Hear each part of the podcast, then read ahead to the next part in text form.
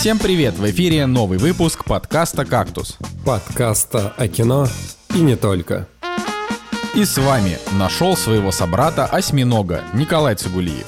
Почему-то не превратился в супергероя Евгений Москвин. Научился опыта у Эи Кулятовой Николай Солнышко. Сегодня в программе Охотники за привидениями. Новые странные дела. Фильм от подписчика. Уцелевший. Новое дело храбрых. Французский вестник. Уэс Андерсон и все-все-все. Аркейн. Новый суперхит от Netflix. Человек-паук или Человеки-пауки. Меня больше всего веселит, как э, Женя всегда делает такую драматическую паузу, представляя Николая Солнышко так, будто бы Николай Солнышко, ну, это кто-то очень крутой. Типа. Да-да-да-да-да, мне тоже, на самом деле, это очень, это очень смешно. И, конечно, очевидно, что во вселенной подкаста «Кактус» я намного важнее, чем Николай Цигули. Но Женя просто... Нет, ну ладно, Женя просто меня реально всегда так представляет. С такими драматическими паузами, это прям, прям хорошо. Может быть, Тед Мосби и важнее для истории, но помнят все то, что сказал Барни Стинсон. Но только ты не Барни Стинсон. Ну, да, и ты не Тед Мосби тоже, типа, ты маршал, типа... Кстати, да, вот это было всегда, это всегда было очень грустно, потому что меня всегда говорили, что я маршал, потому что я в отношениях, а, типа, и, и фигура у меня не очень, типа, такой. А, да, ладно. Ну что, Женя, Женя Москвин вернулся в наш подкаст. А, собственно, как твои дела? Веришь ли мечтам? Вот это все. Да, рассказывай. Слушай, я в комментариях э, на YouTube написал о том, что выпусков не будет, я уже на две недели, поэтому здесь на YouTube ничего не будет будет, но я не смог кактус отпустить от себя так далеко, и даже в отпуске, находясь э, на другом конце света, я все равно им занимался, монтировал и выкладывал. Поэтому я мысленно был с вами, и да даже не только мысленно, но и физически в каком-то Прости, Жек, а я не понял, а что ты выкладывал и монтировал? Видеовыпуски, да? Ну, я переконвертировал наши подкасты а. на YouTube. Хорошо, я просто я не, не знаю, кто, кто этим занимается, честно. В, в нашем большом штате работников, но раз делаешь ты, то классно. Видишь, э, все механизмы работают э, исправно. Ладно, в общем, на самом деле, да, я был в отпуске две недели, отлично перезагрузил батарейки, но я на самом деле вернулся вот э, в воскресенье, и, ребята, к среде я уже снова устал. Ой, Женя, не съездить ли тебе еще раз в отпуск? А то ты так редко ездишь отпуска. Блин, я помню, был какой-то классный таргет ВКонтакте году в 2010 9, примерно тогда. Там рекламировалась какая-то база отдыха, и там у нее был у, этого, у этой рекламной кампании был слоган «Отдохнул хорошо, отдохни еще лучше». И я всегда думаю об этом после хорошего отдыха. Слушайте, ну бывают такие э, отпуска, после которых нужен еще один отпуск, чтобы отдохнуть от отпуска, и это реально тот случай, потому что достаточно длинное, затяжное, такое приключенческое было путешествие, вот, э, со многими всякими штуками, но если подводить к шутке, которая была у нас в превью, почему я не превратился в Тебя супергероя. Тебя укусил общем, паук? Дай угадать. Меня не укусил паук, хотя я прошел мимо здоровенного, цветастого какого-то паука в паре сантиметров, и то есть мы, короче, шли искать водопад. Женя был на Шри-Ланке, да? Ты просто так все это, так от этого отходишь, как будто ты, знаешь, не хочешь, чтобы люди переставали воспринимать тебя, как, знаешь, своего в доску. Типа, знаешь, как будто ты так, знаешь, типа в Подмосковье тусовался. Нет, Николай, Жека Николай, летал. Николай, не, не пытайся. Да. Мы с Женей свои в доску. Ты отлетевший. Москвич, да? да. Короче, да, я был на Шри-Ланке, и в какой-то момент мы решили, что нам недостаточно ощущений от того, что мы там в этот же день увидели леопарда, например, вот, э, поездили за рулем праворульной машины с другим расположением движения вообще, и это, конечно, было для меня таким приключением тяжелым, вот. Ну, короче, мы решили, что нужно еще сходить, подняться в горы и поискать э, чудесный какой-то водопад. Э, мы, соответственно, поднялись в горы, пошел какой-то проливной ливень, мы все промокли, промокли и сбились с дороги, да, и решили пойти там в одном направлении, которое мы выбрали. И, значит, проходим, понимаем, что мы пошли куда-то не туда, разворачиваемся, и на обратном пути понимаем, что мы реально прошли мимо здоровенного паука и не заметили его. А когда вот э, на обратном пути его заметили, немножко так э, испугались, потому что он действительно вызывал такое чувство, что что-то инородное сейчас, как во «Властелине колец» тебя утащат и... Да, как говорил говорил, как говорил агент Джей из «Людей в черном 2», инородное тело в энергосистеме. Правда, его никто не поверил, когда он это сказал. Пожалуйста, продолжай. На самом деле паук не представлял никакой опасности. Мы потом загуглили, что этот паук плетет э, самую крепкую паутину в мире, но он не ядовит, и даже если укусит, то там, в принципе, ничего страшного. Но, возвращаясь к машине, меня впервые в жизни, ребята, укусила пиявка. Не знаю, случалось ли с вами такое, но со мной никогда такого не происходило, и я обращаю внимание на свою ногу, а у меня там сидит огромная такая здоровенная пиявка, которая уже насосалась крови и... Подожди, Жек, а сильно насосалась? Сильно. Как говорил Гордон, сосать, не пересосать. Продолжай, пожалуйста. Беда какая. И, короче, я потом почитал о том, что, в принципе, ее не нужно было скидывать, она должна сама отпасть, вот, но в приступе панической атаки я, конечно же, ее пытался всеми возможными способами себя скинуть, скинул, вот, и подумал, почему я не превратился в человека-пиявку какую-нибудь, она же меня только что укусила. Блин, я надеялся на паука. Или превратился все-таки. Или превратился, да, не знаю, может быть, кого-нибудь укушу этой ночью. Может быть, это сюжет какой-то, какой-то а, основа сюжета нового фильма Дэвида Кроненберга, что-то такое, не муха, а пиявка. Но я уверен, что если нагуглить на, на кинопоиске пиявка, я уверен, есть такой фильм, сейчас даже посмотрим, пиявка. А можно ли, можно ли сказать, что пиявка это водный комар? Фильм, есть фильм, есть фильм «Пиявки» 2003 года с рейтингом э, 2,8. Ну, ну, вот. Подходит. это то, что...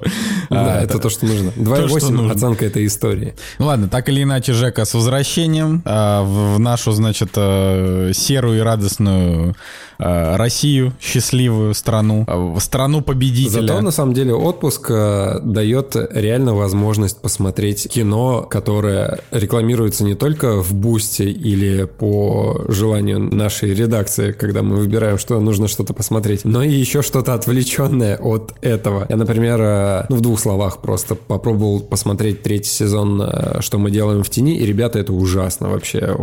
По-моему, сериал скатился, я три серии посмотрел, он стал дико пошлый, и в нем куда-то делся юмор, и поэтому... Блин, Жек, ну, блин, там 99 метакритик, что-то я не знаю, я буду проверять твои слова, я буду проверять. Первые два сезона были неплохие, а вот третий что-то как не пошел. Но еще, на самом деле, возвращаясь к Бусте, помните, мы смотрели смотрели фильм недавно «Будь круче». Это вторая часть была... «Достать коротышку». Да, и мы в итоге посмотрели «Достать коротышку». И, ребята, я на самом деле советую всем посмотреть «Достать коротышку». Точнее, советую тем, кто в кино уже очень много видел и устал от каких-то банальных сюжетов, потому что «Достать коротышку» — это клевый такой сюжет в сюжете. В принципе, э, «Бикул» — это все то же самое, но э, все-таки, все-таки оригинальная первая часть, она поинтереснее снята. То есть она так немножко по хитросплетение сделано, и там и персонажи как-то посамобытнее. В так, общем, Жень, может быть, просто первую классно. часть просто сплел тот самый паук, мимо которого вы прошли э, пять минут назад в рассказе. Может быть. А может быть, потому что снимал человек, который снимал э, первых людей в черном. Барри Зоненфельд. Блин, как у нас хорошо все переплелось, переплетено прям все получилось. Что была отсылка к людям в черном чуть раньше, к пауку. В общем, круто. Это был идеальный диалог для подкаста о кино. Вырезайте его, пожалуйста, в YouTube и выкладывайте как э, идеальный диалог не о кино, а для подкаста о кино. Ладно, он не идеальный, он, он, он, он нормальный. Вот. Но, Жек, я говорю, мы не... не добавили Оксимирона, значит, я же добавил, не идеально. Я добавил, что... только что все переплетено. Жека, ну подожди, подожди, э, у тебя есть фото паука? У нас есть фото паука на пленочный фотоаппарат. То есть нужно эти ну, сначала неси, проявить неси их, неси их в редакцию, потому что, может быть, мистер Джемисон еще примет их у тебя. Кстати, да, подожди-ка. В мультфильме-то Питер Паркер, он же на пленку фотографировал. Он, он фотографировал на пленку просто в силу того, что еще не было цифры. Э, ладно, Николай, как, как у тебя? Блин, у меня на самом деле, неделя? у меня за неделю на самом деле произошел целый караван историй. Это на самом деле отсылка к, э, к рассказу о журналах Николая Николая Солнышко, который будет рассказывать их позже. Но вот у меня, типа, прошлые две недели у меня все истории в подкасте были на уровне видел довольно крупного голубя. Но вот именно, э, но именно в последнюю неделю я как бы, типа, вышел из комнаты, что называется, у меня со мной произошли какие-то вещи. Я очень коротко расскажу. Э, э, ну ладно, наверное, не самая интересная история, что когда мы, мы пришли в караоке, в кабак, э, когда ковидные ограничения уже были, зак... кабак должен быть закрыт, но он был открыт, двери закрылись, вечеринка продолжалась, но а, на, на улице была полиция, но э, бар работал, в, в баре в живую музыку играли, там можно было петь караоке, и мы думали спеть караоке, но потом выяснилось, что там поют все только идеально умеющие петь. Там человек, который вышел петь Дэвида Боуи, он даже выглядел как Дэвид Боуи. А, друг, а, а других людей, которые пели мужичков, это потом смотрел в Инстаграме чисто по геометке этого бара, и там все такие учитель по гитаре, типа билет на концерт моей группы. Я такой думаю, почему вот просто, ну, нет больше простому человеку не попеть нигде, чтобы не опозорить. Ладно, это, не, не главная история. А, я еще купил себе новую камеру, но это тоже не главная история сегодня. Потом про новую камеру, может, позже расскажу. Главная история, вот, сейчас я расскажу, это вот прям, это иронично так, я не знаю, конечно, не в духе Уэса Андерсона, но это, это, это, короче, странно. В общем, у меня в машине на торпеде, ну, на торпеде, это торпеда, это вот передняя часть, это, наверное, не торпеда называется, а торпедо, э, как Москва, футбол, торпеда Москва. Короче, на передней части автомобиля под лобовым стеклом у меня лежит плюшевый осьминог красный. Если, ну, не понимаете, что это такое, ну, погуглите, что за красный плюшевый осьминог. Э, я его несколько лет назад отжал у своей Ани, потому что я увидел, что у него плюшевый осьминог, она такая, она его выкидывает, такой, подождите-ка, он пойдет ко мне в машину. Э, просто потому, что он прикольный. Ну, представьте, красный плюшевый осьминог такой, он сантиметров 12, 12 в высоту, и у него ну, лапки осьминожьи, у него улыбка такая. А, и он у меня лежит просто, ну, на, под стеклом, просто радует меня. Я так смотрю, осьминог, балдежно, балдежно. И он просто нравится. Красный плюшевый осьминог. Запомнили, зафиксировали. Вот. И я сижу в машине, э, ну, на улице города, просто что-то что делаю, как бы собираюсь уезжать. И тут я вижу, что на улице ко мне подходит, э, ну, вот к машине со стороны пассажирского сидения подходит человек, ну, парень, и говорит такой, извините, пожалуйста, а можно мне сфотографировать вашего осьминога? Я даже без запросов обязательно фотографируйте. Я его даже пододвинул, ну, не спрашивая, зачем, потому что я подумал, что, ну, э, это вот, да, это настал момент, когда наконец-то ко мне обратились сфотографировать моего плюшевого осьминога. И человек сфотографировал, он такой, сейчас я объясню, почему. Говорит, у меня есть такой же, но синий. И он мне показывает фотографию своей его машины, что у него тоже под стеклом автомобиля тоже лежит плюшевый осьминог, тоже синий. Говорит, мне его девушка сделала и подарила. Я такой, у меня примерно такая же история. Вот, так что я нашел своего собрата по осьминожью, если можно так сказать. Я не думаю, что от меня будут более веселые истории в этом году, поэтому запомните эту историю. На самом деле, это, это просто действительно очень забавное совпадение, но это же Петербург, там всегда примерно такие истории происходят. Каждый день. Да, каждый день. Окей, а, у меня на самом деле тоже история связана с Петербургом. А, там история в том, что приехал на несколько дней, а, написал Цигулиеву, Москвину, еще одному товарищу, давайте встретимся, и никто не пришел. Да, да, да, да, да, вообще. Все слились. Николай там дверь таскал, Жек просто слился, там третий товарищ тоже. Это было очень уморительно, то, что реально Николай Солнышко всех позвал увидеться в воскресенье и в воскресенье никто не смог. Но просто я это, ну, это, на самом деле есть логическое объяснение, потому что ты приехал в Петербург, типа, как гость, ну, отдыхать, а у нас, как у местных жителей, типа обычно в воскресенье, ну, пытаются люди, типа, дела сделать, которые не успели сделать на буднях. И э, так и вышло. Николай, что... это люди, которые в будни не работают, да? Ну да, да. Ты про этих людей. Нет, это еще те люди, которые э, делают какие-то дела в, в их выходные, чтобы меньше стоять в пробках по будням. Ну, про пробки я рассказывал пару выпусков назад. Пожалуйста, расскажи нам про свои журналы. Про журнал должна была быть подводка, а ты это сразу, сразу Николай, наверняка у тебя есть целый караван историй. Ой, поганец. Короче, э, значит, никто не пришел э, на тусовку, и я остался дома, значит, со своими родителями, там помог э, там им разобраться с какими-то делами, какую-то технику заказал, в общем.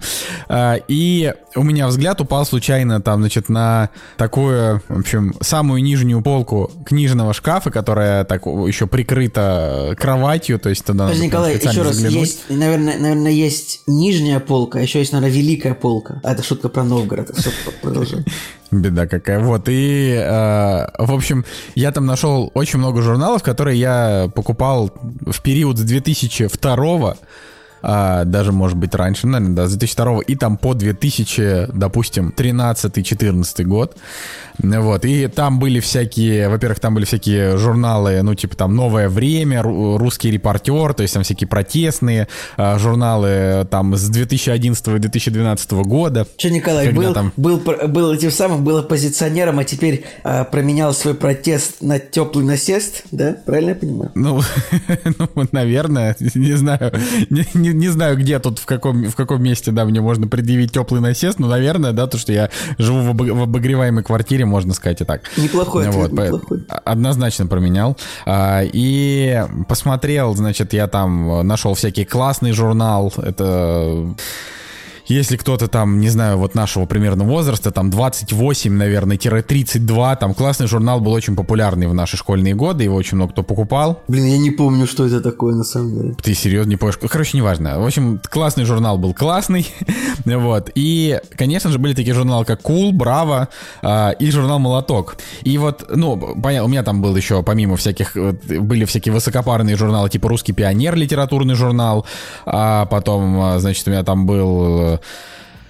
господи, Сноб, там я, наверное, года два его покупал, он выходил, по-моему, раз в два месяца, чисто и каждый ради, номер... Чисто ради Николая Солнышко, наверное, деревьев вырублены, наверное, полом, полумазон. Однозначно. Э, то есть я был, знаешь, такой, как бы, я, я был и, и протестный, еще и антиэкологичный.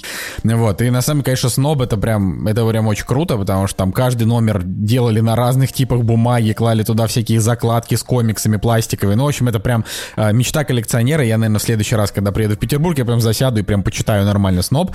Вот, но и, и это реально очень ценные штуки, я прям рад, что они у меня есть. Но э, была еще одна более нижняя полка, и на ней я нашел журнал «Молоток». Причем там вот эти журналы, то есть они все прям уже почти в труху разваливаются, они там еле-еле держатся как-то, ну, не, не прям совсем рассыпаются, но э, они как бы не, не как сноб там не рассчитаны на то, что их через 15 лет кто-то возьмет почитать. Вот, и там просто было совершенно, я как бы там читал все эти статьи, там, ну, вот в этом журнале, который там писали про всяких звезд, типа там, не знаю, Юля Савичева, там поцеловалась с чуваком. Ирина Дубцова э, крутит роман с Пашей Арсеньевым, ну типа того, да. Да, там Ир Ираклий Перцхалава э, там засветился на свидании с новой поклонницей. Ну, короче, такая фигня.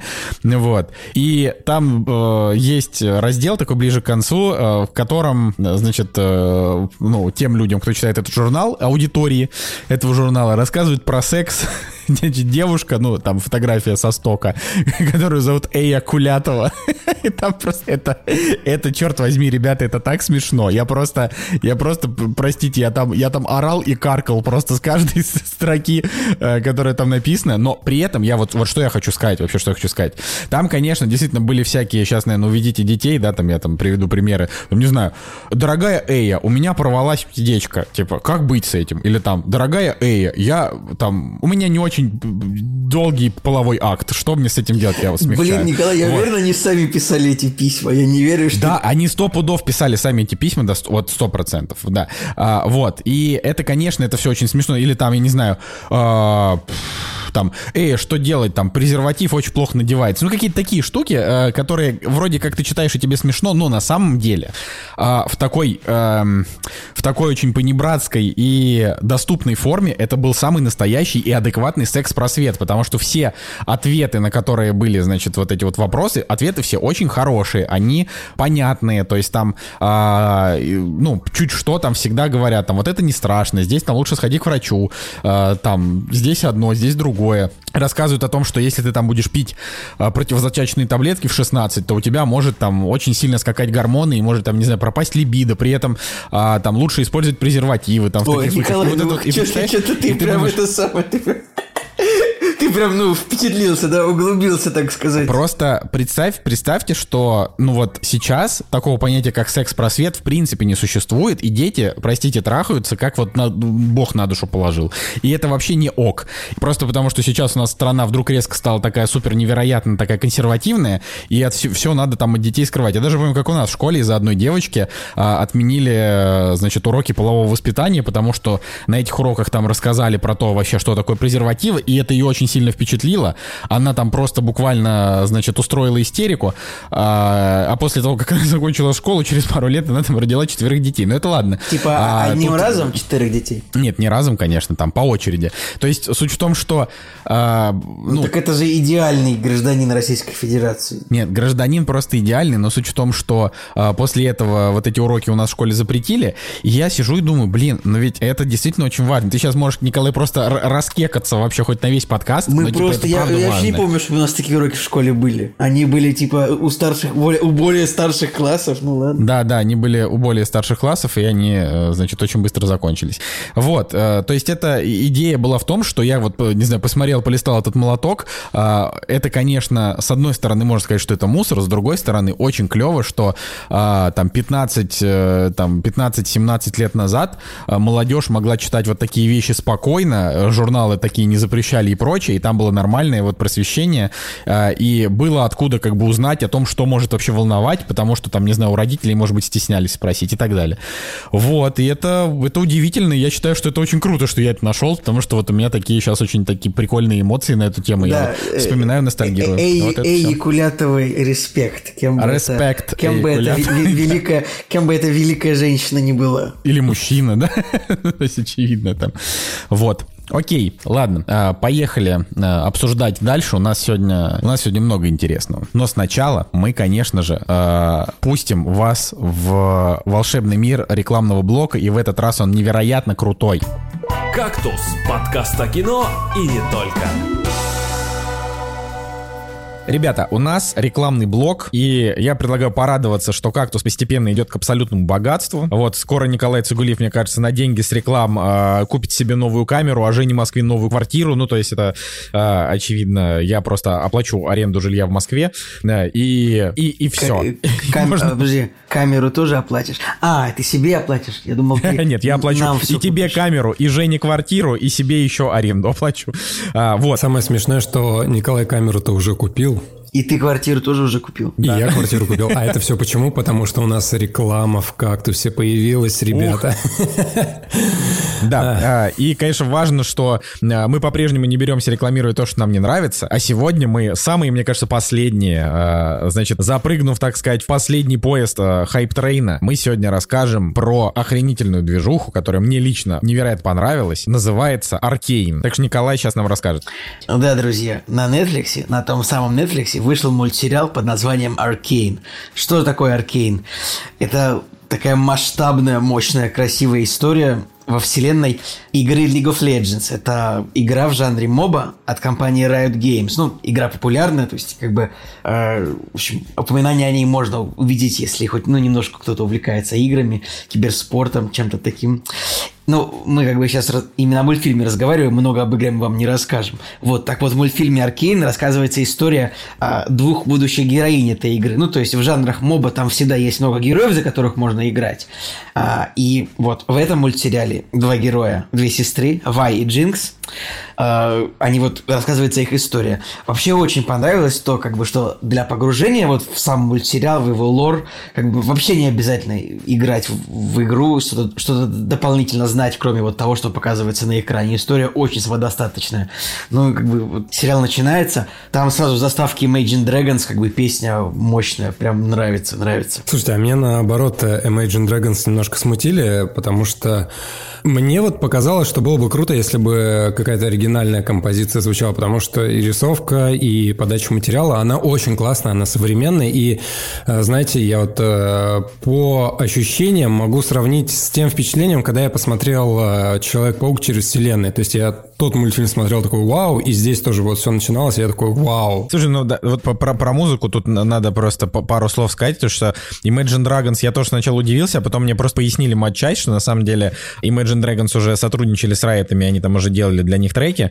Ну вот, а вообще у Райтов это, ну, прикольно то, что у них есть группа, которую они создали, э, вот как бы гру- группа, которая с- создает саундтреки для игр, для всяких ивентов, называется KDA, и там тоже очень классный графон, конечно, не такой классный, как как в Аркейне, потому что Аркейн это вот прям, ну, это прям вышка. То есть на самом деле, если кто-то нас слушает и такой думает, блин, да я уже видел этот Аркейн там изо всех щелей, уже все его рекламировали, но понятно, что сейчас идет масштабная рекламная кампания Аркейна, это очевидно, но если поначалу, как бы, ты, так, ты не знаешь, что ждать, потому что, ну, продукт по игре, причем жанр моба, он специфический, там он далеко не всем заходит, я а здесь так хренак... очень скептически отношусь, если честно. Ну, то есть, я не то, что поклонник всех этих онлайновых игр, Ну, Жень, а ты вообще скорее- не поклонник игр, давай так. ты Вообще не просто поклонник. играешь в игры, э, поэтому... Не, ну, ну, немножко я играю, но вот онлайновые вообще мне как-то м, мне вообще не интересно, особенно мобильные там какие-нибудь игры. И то есть, смотри, для человека первое впечатление со стороны приходит реклама какого-то проекта, и я такой думаю, ну окей, как бы нужно посмотреть.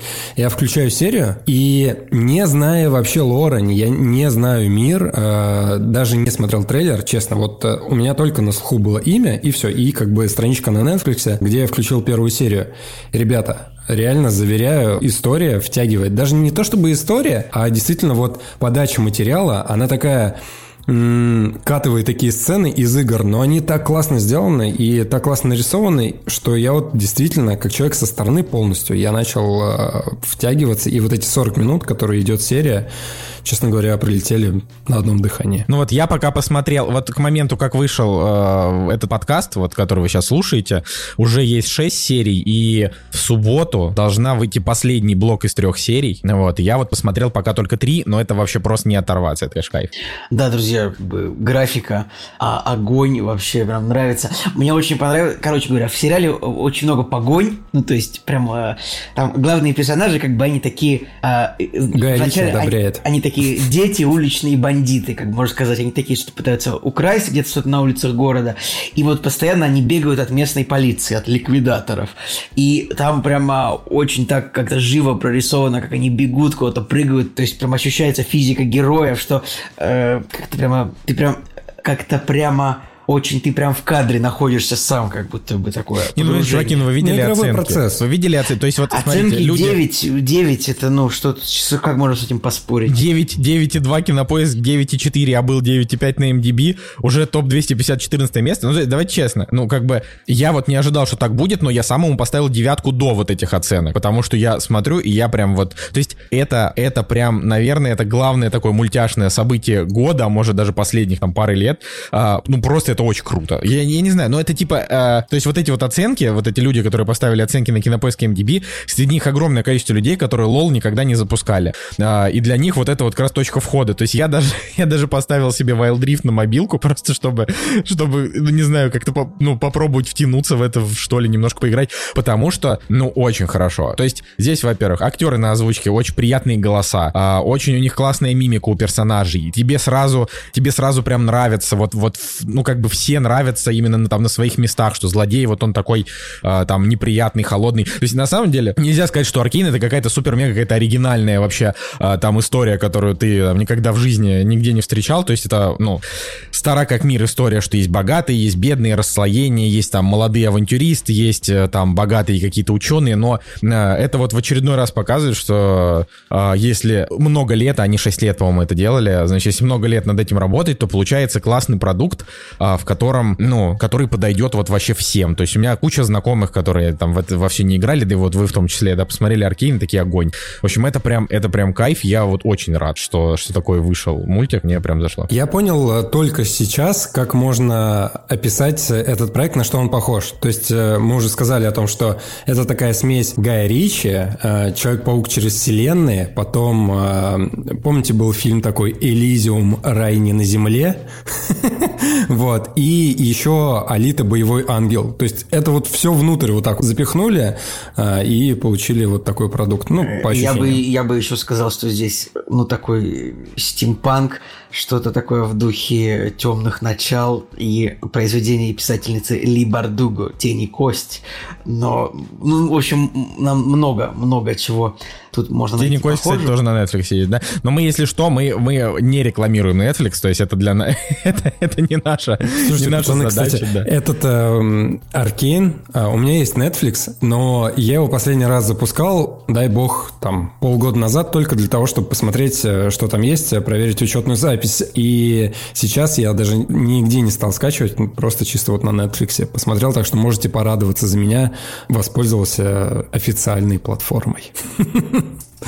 Ну вот, да. И, конечно, надо сказать, что в честь выхода Arkane Riot Games раздает всякие ништяки. В League of Legends большое обновление с новыми драконами, предметами, рунами, оформление карты в стиле Arkane и подарочные образы из сериала. Это мы рассказываем для тех, кто а, вдруг там из наших слушателей играет в эти игры, а, и им будет это актуально. Значит, а, в мобильный Wild Rift а, все чемпионы на время бесплатные, добавились персонажи э, Джейс и Кейтлин, э, и игровое событие с призами. А в Валоранте это у них шутер, где бегают и стреляют, да, для тех, кто не знает, что такое То есть ты нам как доктор, короче, все рассказываешь. да, да, да. Не, ну просто мало ли у нас, знаешь, э, слушатели у нас разных эпох, э, не все могут знать, да, кто-то наоборот, а, и только интересуется. В общем, в Валоранте бесплатный боевой пропуск э, Riot Arcane, Riot X Arcane он называется, а, с тематическими наградами и новый агент Чембер. Вот. а, но- ну, я так могу сказать, что я прям вот максимально советую посмотреть Аркейн. С играми это уже понятно, что наш подкаст, он в первую очередь и кино, поэтому вот Аркейн пропускать ни в коем случае нельзя,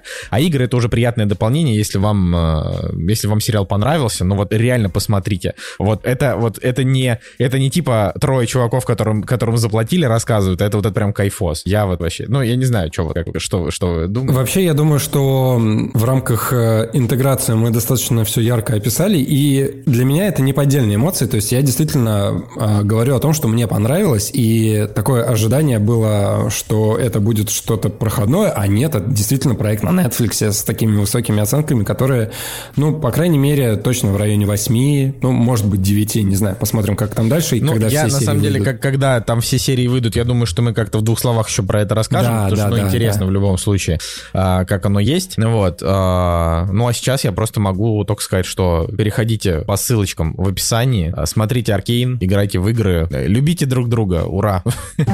«Кактус» — подкаст о кино и не только. Так, господа, у нас э, премьерный день, 18 ноября 2021 года. И, э, значит, начнут у нас... Ну, во- во-первых, нужно сказать, что выходит последняя дуэль Ридли Скотта. Женя про нее рассказывал несколько подкастов назад. Обязательно ознакомьтесь. Это перенесенная премьера. э, и с хорошими рейтингами Пере- стоит глянуть. перенесенная ветром.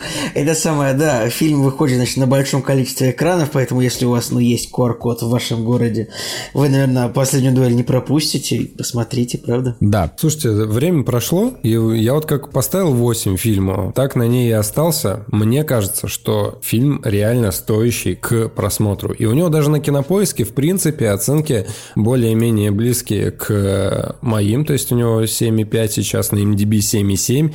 И для Ридли Скотта, мне кажется, это успех. Понятно, что не кассовый успех, потому что денег он собрал вообще очень мало. Но по оценкам все очень хорошо. Что касается Ридли Скотта, вот недавно, значит, была новость, что запущен в разработку сиквел «Гладиатора», и как было сказано, что э, к, к съемкам Ридли Скотт приступит после фильма про Наполеона с Хоакином Фениксом. Я такой, «Под- погодите-ка, типа три фильма подряд Ридли Скотт хочет, чтобы провалилось, ф, типа, с невероятным...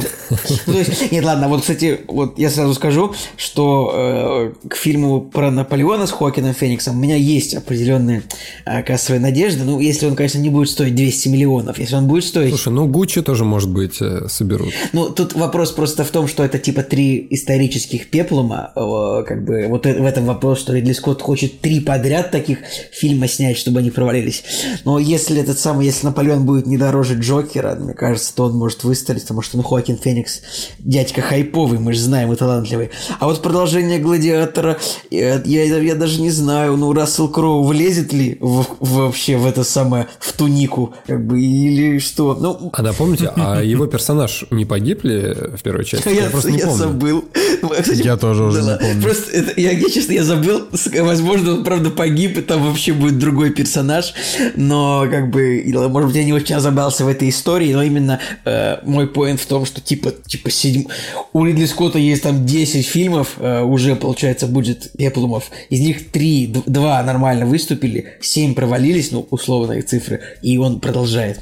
Ладно. Э... Я с собой в самолет э, скачивал «Царство небесное», посмотрел хронометраж, такой думаю, ой, нет. Вот это, да, да. Причем я его смотрел уже когда-то. Короче, э, значит, еще выходит э, старый фильм Педро Альмадовара, который называется «Дурное воспитание». 2004 года у нас его, значит, перевыпускают, а Russian World Vision. Я просто хочу быстро пробежаться, пожалуйста, потому пожалуйста. что вы же сейчас долго будете там это все говорить. А потом выходит фильм «Король Ричард», который, я так понимаю, что это потенциально... Потенциально фильм, который уже будет на торренте, потому что он одновременно выходит будет. Это самая хорошая шутка за сегодня. Он на HBO Max, HBO Max. А, HBO Max, да. Ну, короче, слава гибридным релизам. Да, но это, я хотел сказать, что это потенциально тот фильм э, с Уиллом Смитом, у которого наконец-то будет хорошая оценка за последнее время, потому что там какая-то беда. Ну, то есть я не говорю сейчас про Алладина, где он играет не главную роль, и про мультики, а, а вот фильмы, в которых он там выступает а, последние там несколько лет, там все что-то какие-то неудачи, там и яркость, и Гемини, и Э, да и плохие плохи... парни 3 не Плохие супер. парни навсегда тоже, да, не сильно похвалили. Вот, возможно, Король Ричард это вот возвращение Уилла Смита а, в хорошие вот эти вот э, драмы. А тут даже спортивная драма, в чем я вообще его не помню, честно говоря, в жанре спортивных драм. Али. А, что? Али. А, вот, ну, видишь, я не смотрел. Поэтому вот, собственно, интересно. Плюс я так понимаю, что это кино вот про двух чернокожих, э, его, его дочек, чернокожих теннисисток. И вот это прям будет еще, а, помимо того, что просто должно быть хорошее кино, оно должно еще и такое немножко про, про, про чуть-чуть про повесточку, вот это вот все. И, наверное, я, я предполагаю, Брат, что оно да, не должно быть насильственной повесточкой. Не, ну слушай, все ну это же... Этим. Не, ну подожди, ну если это реальная история, то это как бы не повесточка. Так, подождите, ну, ну это, вот. ну это фильм про Сирену и Венус Вильямс, типа очень известных теннисисток, это ну. Так вот, я к тому, что если как бы это биография, то это не повесточка, это значит биография. Но я имею в виду, что чуть-чуть повесточка, потому что, ну, это снято именно там сейчас, а не там, не знаю, три года назад. А, вот. Но это в любом случае это интересно, потому что, потому что я люблю кино, которое снято для души чернокожими людьми, они обычно очень стараются. Ну, например, там, я не знаю, вот фильм «Скрытые фигуры», да, вот хорошо вспоминается. Мне, я, я рад, что тут Уилл Смит играет отца, но он тут играет отца не своего сына. Ну, то есть, типа... Джейден Смит, занимайся музыкой, пожалуйста, просто не это. А, значит, еще несколько русских фильмов, но что-то, не знаю, наверное, мне особенно нечего сказать про них. Я не, э, смотрел э, видео про Кинотавр, и вот про эти фильмы я там не слышал, поэтому я вот жду, как там полковник, что-то там, ушел. Полковнику потом, никто ну, не пишет, это что-то... Да нет, ну то есть там вот э, главный фильм же Кинотавра, он капитан Волконогов бежал. Вот, вот это главный фильм э, Кинотавра, на всякий случай. Выходит фильм под названием «Медея», но это не та Медея, которая в американском прокате есть 20 частей от Тайлера Перри, типа это какая-то другая Медея. Вот это, это важно сказать. Выходит еще фильм, который называется «Нули и единицы», там играет Идан Хоук, которого мы, да, смотрели в, в некоторых фильмах недавно. В общем, общем, суть в чем? Суть в том, что это от режиссера, который снял «Плохой лейтенант» и, в общем, независимый проект, но более-менее нормальный режиссер Женя, и а подожди, актер. а где Итан Хоук? А, в тренировочном дне, все. Да, нормально. в тренировочный день, и был «Оружейный барон», и Гатака еще была, точно, вот мы обсуждали. Короче, я еще пытался, дум, думаю, Александр Зельдович, который снял «Медею», что я думаю, что-то знакомое. Зельдович — это чувак, который последний свой фильм выпустил 11 лет назад, а это фильм по Саро Сорокину, что очень вообще большая редкость по писателю. Э, вот. И вот спустя 11 лет он выпускает фильм. Вот это, это, это интересно именно как факт, что вот есть какие-то режиссеры, которые там что-то делают вот раз в такие временные промежутки. «Кактус» — подкаст о кино и не только. Наконец-то выходит в прокат э, французский вестник Уэса Андерсона. Сейчас полностью почитаю название фильма. Французский вестник. Приложение к газете Liberty Kansas Evening Sun. Э, ну, как бы, меня даже немножко отпугнуло сначала это. Я прям подумал, что... Не то, чтобы я не собирался его смотреть. Мы посмотрели его на пресс-показе, за что, э, за что выражаем большое очень спасибо компании Disney. Что такое «Французский вестник». Это новый фильм Уэса Андерсона, который, как вы понимаете, ну не просто фильм, где а, просто люди что-то начинают делать, что-то делают, потом там завязка, развязка, финал, кульминация, а, сцена после титров, вторая часть, франшиза и все такое. Нет. Этот фильм с довольно таким, я бы сказал, сложно сочиненным повествованием. Помните, есть сложно подчиненные предложения, это когда вот там э, они как, как имеют значение друг от друга, э, зависят друг от друга. Есть сложно сочиненные, где там это, например, э, там э, кони паслись на лугу, а, а коровы спали в коровнике. И типа вот это сложно э, сочиненное предложение. И вот примерно такой же фильм «Французский вестник». Потому что фильм изначально рассказывает нам как бы, что есть такая газета, а, которая вот рассказывает какие-то истории. И вот есть у газеты редакция, есть у газеты главный редактор, владелец этой газеты, которого играет... Билл Мюррей? Что у меня вылетело? Билл Мюррей, да. Билла Мюррей что-то давно не было в кино, я прям забыл его имя. Да. Причем это такой... Тут, есть, тут такой, такой сеттинг очень интересный. То есть как бы э, газета, понимаете, да, французский вестник, приложение к газете Liberty Kansas Evening Sun. То есть это американская газета, которая выходит во французском городе. И вот на этом тоже по- построен такой небольшой э, такой контраст такой, что как бы там все происходит во французском, э, как бы что-то во Флоренции, как будто что-то происходит в другом французском городе. Хотя, может, я, честно говоря, забыл, все ли там происходит в одном городе, все ли три события, или м, просто там показывается Флоренция, может это просто как декорации, но не настоящая Флоренция, но не суть. Вот, и просто, чтобы вам, вам понять структуру этого фильма. Нам сначала рассказывается про редакцию эту самой газеты, про главного редактора, про то, что у главного редактора есть набор авторов, и дальше нам показывается три истории э, по одной истории от автора. Тут в роли авторов тут э, в- в- выступают э, Тильда Свинтон, а кто там, кто там еще автор-то? Э, Фрэнсис Макдорманд а, и Жень, я забыл. Джеффри Райт. И, и Джеффри Райт третий, да, третий автор. Вот. И то есть, вот так сразу скажу. Фильм, вот фильм, мне кажется, тут Уэс Андерсон просто это такой, это, этот фильм это сферический э, Уэс Андерсон в вакууме просто. То есть он тут прямо перевес Андерсовал сам себя, потому что это уже не фильм, это уже как будто бы, ну, ты смотришь какую-то передачу по телевизору, которая полудокумент, ну, реально как вот, то есть, ну, это не похоже на кино, это реально передача, которую смотришь по телевизору. И э, еще раз, и лучше бы я так не хочу, конечно, отбивать денежки у, у кинотеатров, но вообще фильм бы хорошо смотреть дома, потому, чтобы можно было вот нажать на паузу типа каждые две минуты, при- минуту, потому что почему? Ну как выглядят фильмы Уэса Андерсона?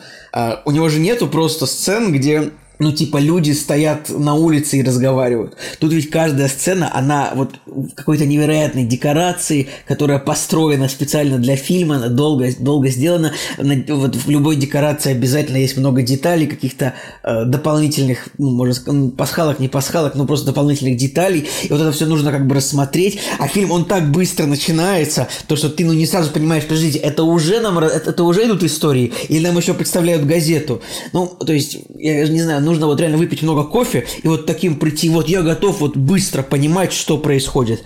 Потому что, ну, тут сразу, сразу закадровый голос, то есть и нужно сразу же понимать, и что это, это, это еще не рассказ. Рассказ начинается вот здесь, а потом в рассказе газеты еще один микрорассказ про персонажа, который как бы за кадром. Поэтому фильм, короче, такой, ну, непростой немножко для э, восприятия, вот если его сравнивать, например, ну, с какими-то э, более тягучими фильмами, более размеренными, какой-нибудь, я не знаю, э, мне почему-то сложно пример привести, но вот этот фильм, он, вот его лучше смотреть реально дома, с возможностью поставить на паузу, все рассмотреть, потому что, ну, некоторых, ак- тут очень много актеров, прям, вот, прям, это реально, мы написали в, в начале, мы написали Уэс Андерсона все-все-все, а, потому, почему? Потому что тут прям супер количество известных актеров, мне кажется, больше, чем во всех прошлых фильмах этого режиссера. То есть, ну, не знаю, говорить, что Эдриан Броуди, Бенисио, Бенисио Дель Торо, Тильда Свинта, ну, вообще, не буду я читать каст, но некоторых актеров хороших тут реально по 30 секунд.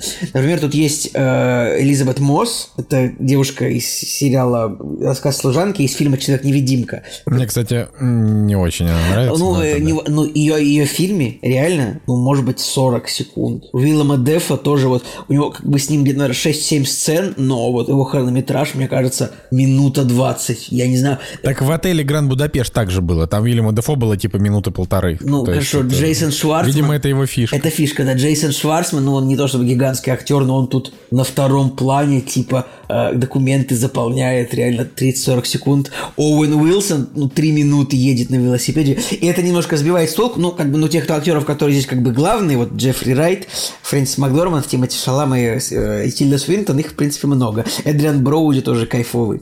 Ну, короче, здесь три истории, наверное, может быть, Женя хочет рассказать про то, какие здесь... То есть фишка всех историй, что они как бы супер ироничные и абстрактные. То есть, э, не знаю, одна история это про то, как в, в городке вот в этом французском происходит такое, происходят студенческие митинги из-за того, что их не пускают в женскую общагу, мужчин, студентов не пускают в женскую общагу, и свои вопросы с правительством они решают посредством шахматной игры. Это, это, это абстрактно, это не знаю, что это постмодерн, наверное, Николай Солнышко лучше скажет, когда он посмотрит это кино, или Женя сейчас скажет, я не знаю. Э, э, блин, другая история, это, это рассказ про художника, который сидит в психушке, но, но галеристы смогли сделать его известным художником, и он пытается продать его картины. Короче, сейчас мне фильм понравился, но он немножко сложный для восприятия, такой вот сразу же. Хорошо бы, вот, чтобы можно было паузу поставить, а может быть еще раз пересмотреть его дома было бы здорово. И я бы сказал, что он не вызывает каких-то прям сильных эмоций, как, например, вот я просто помню, что «Королевство полной луны», оно как-то вот вызывало больше эмоций, именно потому что там какая-то такая более трогательная история была. Тут как бы, э, тут еще финал такой, типа, ну умер и умер, чего, чего бубнить-то? Вот прямо... Вот, поэтому давайте сейчас передам слово Жене, он скажет, как ему фильм, и там продолжим. Я, во-первых, с тобой соглашусь о том, что фильм, как это не печально, но мне кажется, он все-таки не для кинотеатрального просмотра. То есть реально нужно сидеть дома и смотреть его с возможностью устроить себе антракт, э, сходить, э, выпить кофе, шампанского, закусить э, бутерброд с красной икрой, вернуться и продолжить воспринимать историю. И самое интересное, что мы к этой идее пришли с тобой опосредованно. То есть ты об этом подумал во время просмотра, я подумал об этом во время просмотра. Так сегодня же среда. Да, и мы как бы не договариваясь об этом, да, высказали эту идею. И у меня есть только одно небольшое разочарование именно от себя в том, что у меня достаточно бытовые эмоции от этого фильма. Хотя фильм на самом-то деле, он э, как произведение достаточно сложное. Оно яркое, наполненное, и это действительно такое событие в мире кинематографа, которое нужно ждать и которое нужно смотреть обязательно. Но вот эмоции от его просмотра, они достаточно сдержанные. Такой небольшой парадокс от э, восприятия картины, потому что он действительно сложный к, с первого раза к пониманию и вообще к тому, чтобы сказать «Вау», когда фильм заканчивается. То есть там есть классные моменты, там есть э, потрясающие актеры, там есть интересные персонажи, сама история клевая, подача материала интересная. Но вот э, когда в купе все вот эти детали собираются, в предыдущих фильмах у него это было выверено, наверное. Но да, вот. особенно это было выверено в, в поезде на Дарджилинг, потому что там в прямом смысле было все в купе. Купе. Красавчик.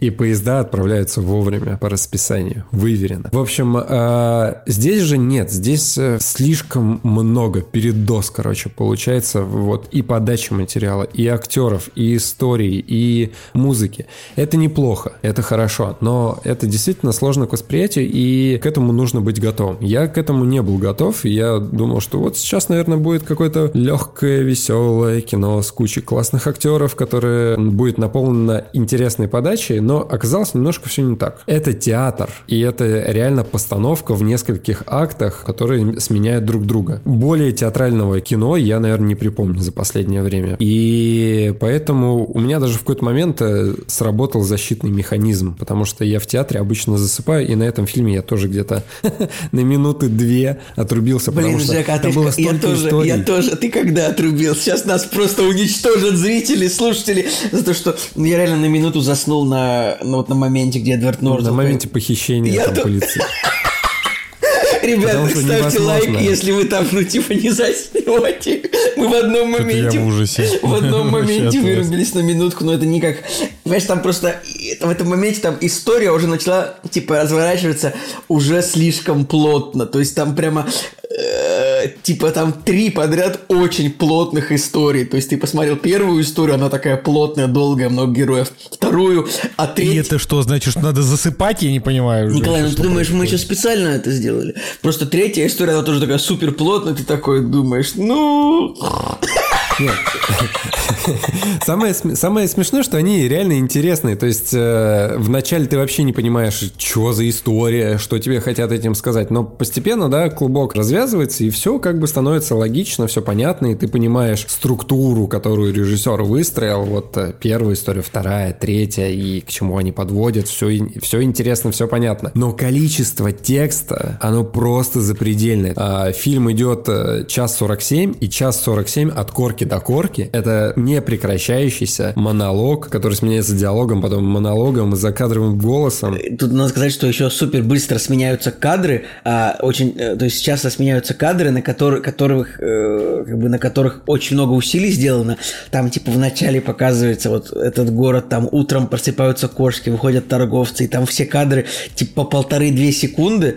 И я думаю, это, что да, было бы, да, да, меняются очень быстро. Я думаю, было бы очень хорошо, если бы там где-то в монтажной был Дэнни Вильнев рядом, и он такой, подожди, подожди, но тут еще, тут хотя бы секунд 7 нужно это показать. Типа, Мне Уэс Андерсон нравится в э, «Острове собак». Мне нравится в «Отеле Гранд Будапешт», «Королевство полной луны». Бесподобный мистер Фокс вообще э, замечательный. Но вот этот фильм по своей тягучести, он мне напомнил «Водную жизнь» 2004 года. То есть и тот фильм смотрел такой, думаю, господи, сколько всего-то и как-то нудненько. Здесь не так нудно. Да, в принципе, здесь вообще не нудно, потому что разнообразие вообще и актеров, и планов, и декораций, и все. Но вот общее впечатление о том, что мне нужна пауза, чтобы все это осознать. Э, В итоге я поставил 8. Ну, ну короче, э, типа это, это не такой легкий к восприятию фильм, как его предыдущие, правильно? Абсолютно нет. ну он прям много, много требует очень эмо- от зрителя, как бы, не сказать, что сил, но типа он требует супер вовлеченности и как бы супер много эмоций. Супер сконцентрированности, супер много сил.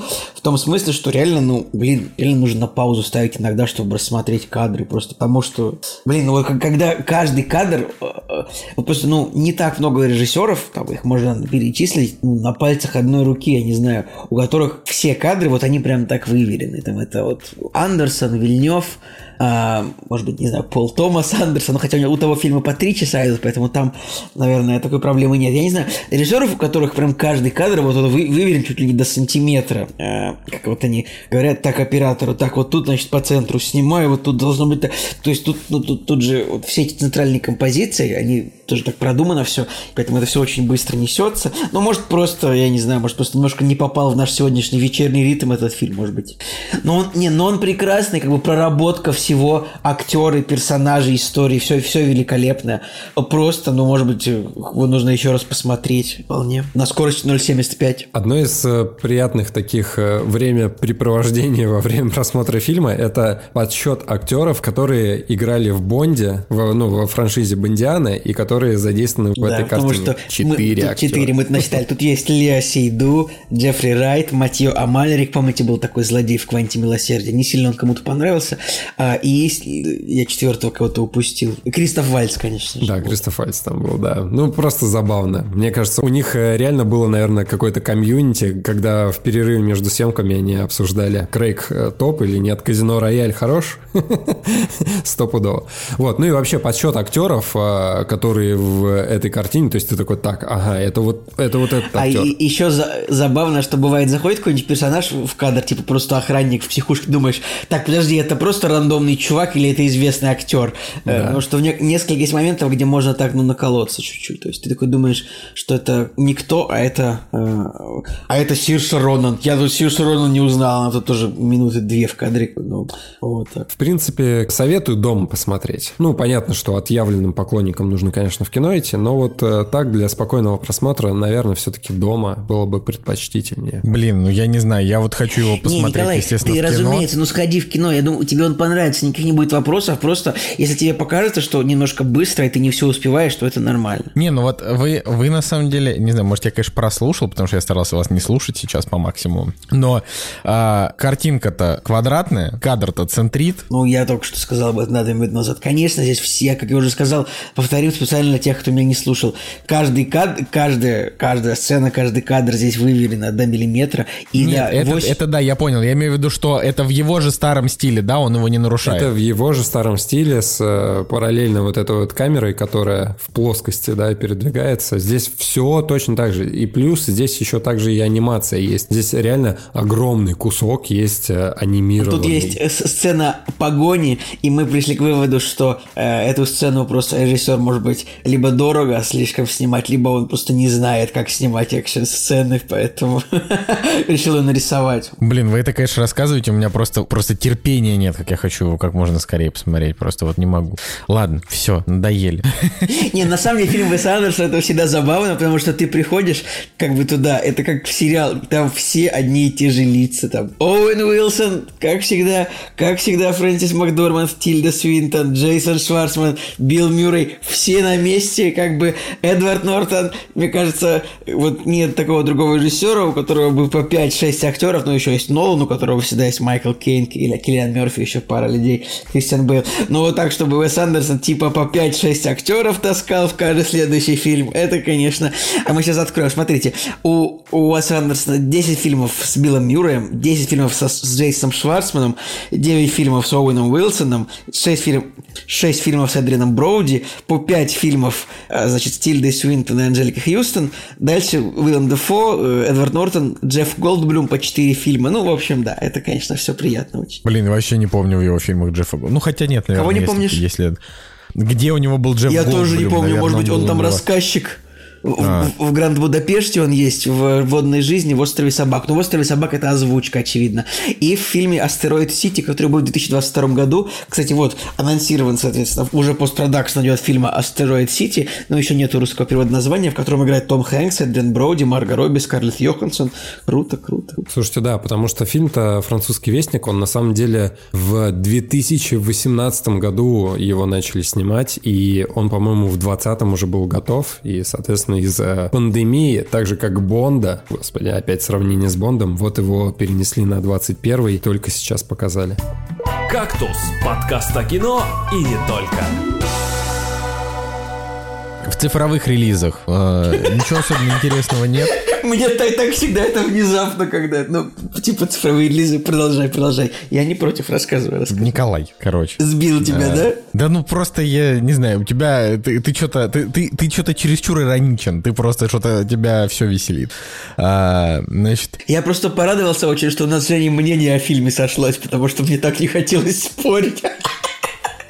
Продолжай. значит, э, сериал "Сексуальная жизнь студенток", где играет сестра старшая Тимоти Шаломе. Ее зовут Полин Шаломе. Вот это просто интересный факт, потому что я ничего не знаю ни про этот сериал, просто смотрю, ничего себе. Николай, прости, Вот пожалуйста, дела. а с редизайн- с редизайном кинопоиска где смотреть цифровые релизы? Я не понимаю просто. А нужно на главной странице просто вниз, э, вниз пролистать и все. Ты наводишь на вот эту левую мини-ушечку, открывается список, нажимаешь «Фильмы», потом «Календарь», и потом цифровые релизы выбираешь. Ну это сложнее, а можно просто, а можно просто Всё, на главной вижу, странице вниз благодарю вас. пролистать и все. Благодарю вас, господа. Значит, смотрите, э, сериал «Колесо времени» выходит.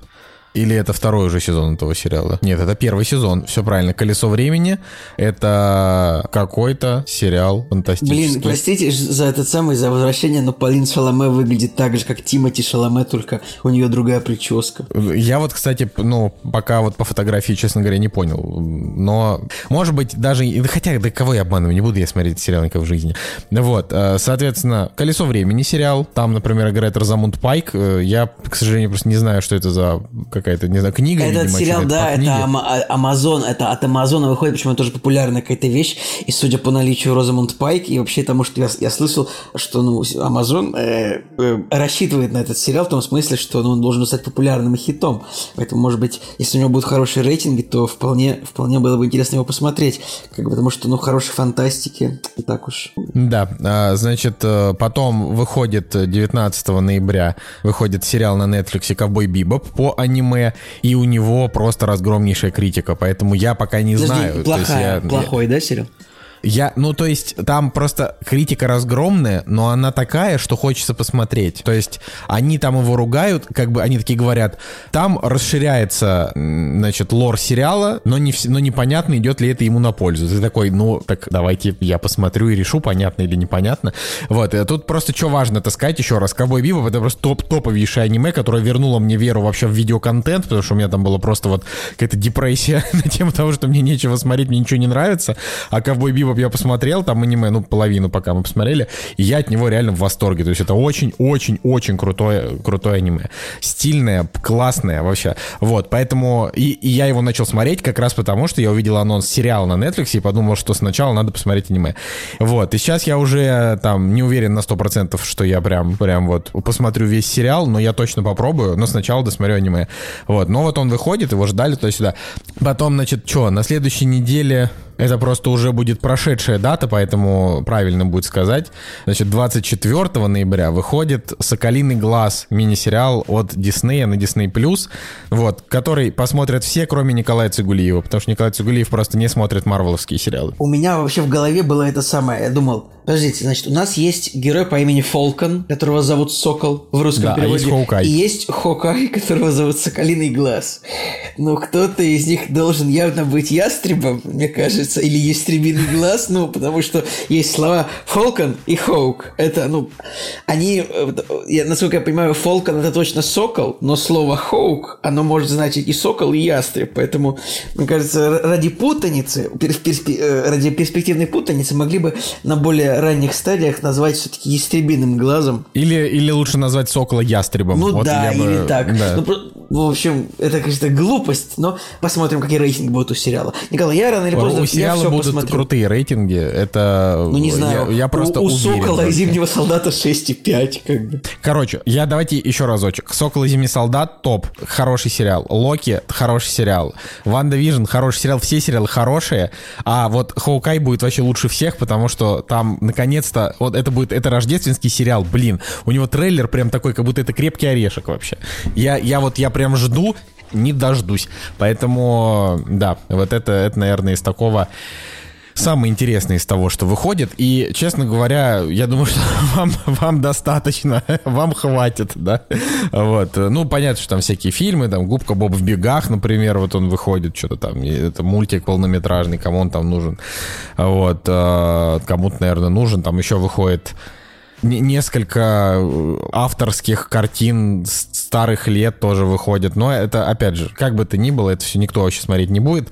Да, «Один дома» же вышел, значит, очередной там его ремейк, и у него там что-то 20 метакритик или что-то вроде того. То есть смотреть, наверное, никому особо интересно не будет. Вот, такие дела. Так что с премьерами мы тут, наверное, закончили. Идем на следующий блок или в следующий блок. «Кактус» – подкаст о кино и не только.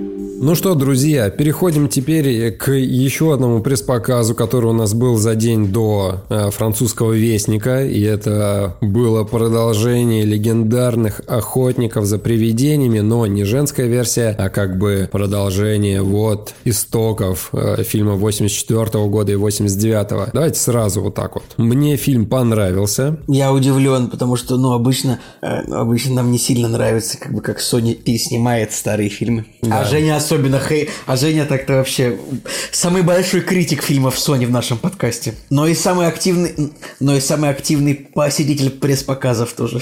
Так что все уравновешено. Короче, смотрите, мне фильм понравился. У него есть определенно плюсы, за которые стоит его хвалить. Это все-таки и в первую очередь атмосфера, потому что, по крайней мере, в первой половине картины соблюдается та атмосфера картин, которые были в 80-х, 90-х, начало 2000-х. Жень, ну ты, ты про сюжет расскажи, что там вообще происходит, а потому что... Давай, давай. Я просто вот самое важное, самый главный плюс – это атмосфера приключенческого кино, того приключенческого приключенческого кино, которое нам нравится. Но, опять же, тех же самых э, «Охотников за привидениями», «Назад в будущее» в какой-то степени, там, Стивен Спилберг э, с его той самой фантастикой. В общем, подход, он здесь явно прослеживается, потому что по музыке, по построению кадров, по монтажу, все вот здесь вот пытается дать понять зрителю о том, что смотрите, это та картина вот из того жанра, которая вам раньше нравилась. И по большей части создатели с этим справились. Если по сюжету говорить, сюжет не так важен на самом деле в этой картине, потому что он, э, с одной стороны, интересно придуман, с другой стороны, сюжет уходит куда-то на второй план, потому что есть более важные вещи, за которыми интересно смотреть. Ну, тот же самый фан-сервис, да. А сюжет, ну, короче, есть э, героиня, да, у которой есть несколько детей, у которой все плохо с э, деньгами, ей приходится съехать с, со съемной квартиры, и в этот момент ей приходит уведомление о том, что ее отец э, скончался, и он оставил ей в наследство дом где-то... Подожди, а отец это кто-то из охотников или нет? Или... Да, забегая вперед, отец это кто-то из охотников. Подожди, это, это, будет, это будет спойлер в фильме, да, если ты расскажешь, кто? Короче, да, она относится к одному из э, охотников за привидениями, ей достается в наследство дом э, где-то в каком-то местечковом городке США, э, богом забытом месте, да, и она туда приезжает вместе с детьми, и дети думают о том, что они туда приехали просто на недельку потусить, а в итоге они как бы туда переезжают на более продолжительное время, потому что у нее нет денег. И, соответственно, у нас здесь главные герои – это как раз-таки дети, то есть у нас э, А сколько, сколько, сколько их? Двое, да. У нее двое детей, то есть один мальчик и одна девочка, и они начинают вот обследовать этот дом, находить какие-то вещи, которые постепенно-постепенно дают им путевку в мир охотников за привидениями. Прикольно сделана предыстория в плане того, что вот смотрите, у вас э, дедушка был охотником за привидениями, и они находят старые видосы на YouTube, смотрят это, и им говорят, более старшее поколение им говорит, вы что, не знаете, кто такие охотники за привидениями? И они такие, нет, потому что, ну, там дети совсем маленькие. То есть они школьники, но пятый и условно десятый класс. И дети здесь главные персонажи, они постепенно вот э, находят всякие вещицы из арсенала охотников за привидениями, попадают в точку, где появляются те самые привидения и начинают с ними бороться. Здесь есть один главный спойлер, конечно же, о котором я не буду говорить, но по большому счету картина во второй своей части части, она повторяет и первую часть, и вторую. Такой небольшой ребут, но это не ребут реально, это вот просто заимствование каких-то сценарных таких ходов, которые мы уже видели до этого. То есть с какой-то стороны это продолжение, а с какой-то стороны это вот просто повторение того, что мы уже видели. Но по большому счету это все-таки фан-сервис здесь вытягивает э, и музыка, и персонажи, и привидения, и вот атмосфера, юмор. Юмора здесь очень много. Все здесь вот э, на атмосферу играет, и это заставляет оценку на кинопоиске пойти куда-то в районе семерочки. У картины есть стопроцентные минусы. Новые охотники за привидениями идут два часа, то есть э, если сравнивать с тем же самым Венумом, со второй частью, которая идет 90 минут, то здесь э, все-таки дали разгуляться и два часа, да. Нам так, дают... здесь была, здесь была песня. Песня была, песня есть. Короче, смотри, все классические составляющие в этой картине, они есть, и они из тех двух оригинальных э, фильмов. Так это же хорошо. Ты так рассказываешь, как будто это плохо. Я вот все пытаюсь понять. Я говорю, что фан-сервис, он как раз-таки вытягивает эту картину. Просто фан-сервис это хорошо. Почему-то фан-сервис стали употреблять только в негативной коннотации. Но бывает плохой фан-сервис, а бывает хороший фан-сервис. Вот. Здесь единственное, что я просто мало трейлеров смотрел, поэтому я вообще даже не представляю себе, что там происходит. Поэтому, ну вот только из того, что ты рассказываешь думаешь? Не, это понятно. И начинается чертовня, да, как бы. Я просто к тому, что... Как чувачок из странных дел. Сейчас, из минусов, вот я как раз таки к ним перехожу. Первый, самый главный минус, это то, что картина, по ходу, реально очень сильно порезана. У меня сложилось четкое ощущение, что фильм был снят, ну, на два с половиной, три часа точно, потому что он реально сто процентов пострадал на монтажке. Там выброшены какие-то линейки, а, выброшены кадры, которые были в трейлере стопудово, А, и условно, смотрите, там есть отдел полиции, да, и показывают э, главного полицейского, который является батей одного из подростковых персонажей. И, короче, полицейские просто потом вырезаны. То есть вы понимаете, что в картине творится э, замес такого э, галактического масштаба, полицейских нет. Просто город становится картонным. Это реально место действия, но не живой организм. И это вот главный минус. Второй минус — это Финн Вулфорд, я считаю, потому что он настолько картонный, ребята. Он настолько картонный, что э, когда закончится прокат охотников за привидениями, его какие-нибудь фанаты могут смогут домой унести из кинотеатра. Типа это, это про постеры. Или в утилизацию его отдать на макулатуру. Короче, он э, вообще просто никакой. То есть я могу предположить, что он э, стал жертвой вот, э, вот этой вот монтажной кастрации, но даже те кадры, которые с ним остались, что-то вот как-то я совсем разочарован. Я раньше думал, что Тимати Шаламе такой не очень актер, но по сравнению с ним... В смысле? Ладно. Нет, Слушай, ну все познается в сравнении. Нет, в смысле, Тимати Шаламе, блин, это один из лучших сейчас молодых актеров. Ты чего? Как, как он может быть не очень актером? А кто? Ну хорошо, кто тогда? Ну, то есть он же просто в каждой роли хорош. Ну ладно, ладно. Человек-паук новый. пам пам пам барам Не, ну Том Холланд тоже классный. Но, блин, Том Холланд это все-таки актер блокбастеров. Короче, смотри, до французского вестника Шалама был для меня... Шаламе, да господи, называй это правильно фамилии. Он Шаламе. Он для меня был таким же картонным. Во французском вестнике он все-таки преобразился, и там мне понравился его образ. Ну, короче, ребята, вот Финн Вулхард здесь что-то вот прям совсем печально. Все остальные хороши. То есть, и даже, я даже могу сказать о том, что...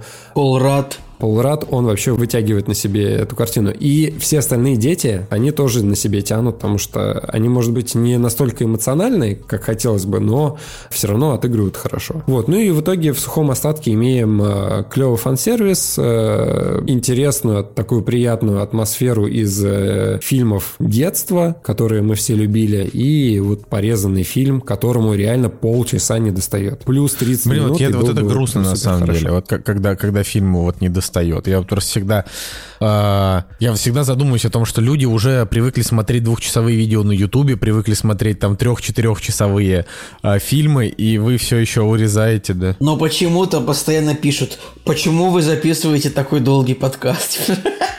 Кто, кто это пишет? Ну ладно, это, это мои я друзья. в нашем это, чатике это, пишу. Это, мои, это во-первых, а. Женя, а во-вторых, мои друзья. Ну, не... А. В заключение, опять же, да, по поводу вот э, резки вот этой вот монтажной и сокращения всего материала, я вспоминаю свои эмоции от первой части «Охотников за привидениями». У нее стоит 8, и все такие, господи, первые охотники за привидениями. А я вот его несколько лет назад пересмотрел, и он мне показался абсолютно сырым фильмом, который точно так же кастрирован как-то. Там есть сцены обрезанные, они плохо смонтированы между собой, спецэффекты достаточно какие-то сырые. Да, это культовый культовое кино, я уверен, что для своего времени это был просто разрыв, наверное. Но вот э, ощущение того, что и первый фильм-то на самом деле страдал от такой вот скомканности, так и этот фильм, может быть, у него есть в названии «Наследники», вот он унаследует эту черту. Вот возвращаясь к Тимати э, Шаломе, и Женя не прав, и я не прав. Значит, на Википедии написано, что он Тимати Шаломе. И я вот сейчас думаю, а как такое может быть, если он как бы француз, то есть Шалам, у них там на последнем последний слог. Николай, рассуди нас. Пока вы рассуждаете, я, кстати, вспомнил еще один небольшой такой момент, за который я тоже фильм хочу поругать. Отдельные персонажи в картине, которые были введены, могли бы быть поярче. Ну, в любом случае, да, я ставлю 7 и реально советую пойти в кино поклонникам и первой, и второй части. Я думаю, что они не будут разочарованы. «Кактус» — подкаст о кино и не только. Возвращаясь, значит, к Тимати Шаломе, э, я сейчас посидел в англоязычном интернете немножко, и, как ни странно, там больше э, дискуссий, диспутов даже по поводу того, как произносится имя, а не фамилия. То есть, если говорить по- по-английски, то это будет, ну, Тимати, а если будет если мы говорим по-французски, то он Тимотей, а фамилия все-таки, ну, на последний слог Шаломе. Ну, в, в, в русской Википедии обманывает. Значит, русская Википедия просто не права. Ах. Вот видишь, значит, на- значит, я хоть немножко прав. Ладно, а, значит, мы на самом деле, во-первых, еще не поговорили просто в двух словах про Человеков-пауков. Вот это прям надо сказать, потому что, прежде чем к последнему блоку перейти, а, что показали трейлер Sony Человека-паука, и история в том, что в трейлере показали Зеленого Гоблина, но слитые кадры с Тоби Магуайром и Эндрю Гарфилдом, и еще с этим господи, Чарли Коксом, да, не показали. Вот. Я считаю, что Sony все правильно делает, потому что, ну, типа сливы вообще это отвратительно, потому что это столько людей лишило сюрприза. Вот, вот я, например, я все эти сливы не смотрел, но у меня на работе все посмотрели и такие, Коля, а ты видел сливы? Смотри, блин. Я думаю, ну, елки-палки. Да, хуже, чем сливы, может быть только работа, на которой тебе сообщают об этих сливах. Самое печальное, что я думаю, что это все-таки маркетинг самой студии, которая просто таким образом подогревает интерес и с той, и с другой стороны. Ты так думаешь? Я думаю, Я да. не знаю. Мне кажется, что это просто... Ну, ну, типа, Sony, даже я бы... Даже не так. Мне кажется, все, кроме Marvel, они не очень умеют нормально промоутировать, потому что Marvel, они всегда там в трейлерах показывают первые там 10 минут. И они практически никогда, по-моему, не нарушали это. И вот э, с точки зрения Паука вот сейчас, э, то есть хотелось бы... На самом деле было бы классно, если бы так и осталось. Если бы они показывали там первые 15 минут, а, потом чуть-чуть какой-нибудь полкадр бы показали, а здесь по факту они показали уже весь фильм. Но, опять же, давайте уж, если на то пошло, то надо пару слов сказать, что а, там в трейлере есть момент, когда появляется ящер, и там, по-моему, зеленый гоблин, и кто, и, в общем, со всех сторон там летят вот эти вот злодеи, и там такая сцена, да. Вот а, люди, а, значит, которые увеличивали кадры и прочее, они просто увидели, как что-то невидимое бьет ящера по лицу, ну, то есть это очевидно просто Явно вырезанный... стертый спецэффект. Короче, короче, я считаю, что нужно перестать обсасывать это, уже дождаться, потому что невозможно. Вот. Но я считаю, самый для, для меня лично самый бенгер будет, если там реально появится сорви голова, ну то есть Чарли Кокс. Так он появится, в смысле, это уже сто процентов. Они, Блин, во-первых, я э, думал, будут- это просто слив. Это я думал, я думал, Нет, это нет, слухи. Нет, нет, ладно. нет, он точно появится, и уже с ним разрабатывают следующие фильмы. Ну, то есть, э, он будет во вселенной Марвел. Его, Блин, его круто. перекупили у Netflix. Да, это очень круто. А, и я нас- хочу вам сказать, что настолько круто, что э, в Москве сеансов на первый день уже не осталось. Я вот купил буквально последние два билета. То есть за месяц, за месяц я сегодня купил. Они просто открыли сразу же, значит, предпродажи. Ничего, мы с Женей на пресс-показ сходим, посмотрим. ну, это понятно, да. Но я зато в IMAX хоть что-то хорошее. Хоть какой-то какой-то плюс. «Кактус» – подкаст о кино и не только. Короче, фильм «Уцелевший». а, значит, фильм от подписчика Максима Бараника. Спасибо Максиму за Да. поддержку. Уцелевший, но А, все-таки нужно сказать, что в оригинале он называется Lone Survivor, типа единственный выживший. Но это, конечно, спойлер к фильму, но Это отвратительно. Я вот просто... Это вот как, как трусливый Роберт Форд убил Джесси Джеймс. Это фильм, который я не смотрел, но, но я точно знаю, чем он закончился. Ну вот. И, значит, Максим нам написал, что вот э, «Уцелевший» э, это, значит, э, практически глубоководный горизонт, только про морпехов в Афгане. В скобочках можно сравнить с девятой ротой Бондарчука. То есть, блин, я был прав в обоих случаях. А, значит, мы просто сейчас перезаписываем этот кусок, потому что там ребята говорят, «Э, солнышко, ты что-то накосячил какой-то. я молчал, сказал». это Женя. А вот. Короче, как бы то ни было. А, смотрите, уцелевший понравился очень Николаю и, значит, Евгению, и они будут его сейчас хвалить, но так как последние монологи были их, то я скажу первый, и, к огромному сожалению, мне фильм критически не понравился. Вот я, значит, что я могу сказать? Вообще, возможно, конечно, сказалась моя общая усталость в принципе от кино. То есть я что-то последнее время устал смотреть кино. Мне хочется, вот, не знаю, сесть уже и посмотреть, не знаю, там сериалы, которые Цигулиев посоветовал, кто-то еще посоветовал. Хочу сесть, смотреть сериалы, но вот как-то вот э, много приходится смотреть кино, и я от него устал. Вот. Возможно, возможно, есть какая-то вот такой, такая история. Потому что раньше я, я, правда, не смотрел так много кино, типа как сейчас. А, и это, это как бы бывает такое, что что-то с Boosty, что-то не с Boosty, что-то надо там обязательно, что-то здесь вышло. Короче, как будто бы вот с ковидом контента стало не меньше, как будто бы, а больше, хотя на самом деле меньше.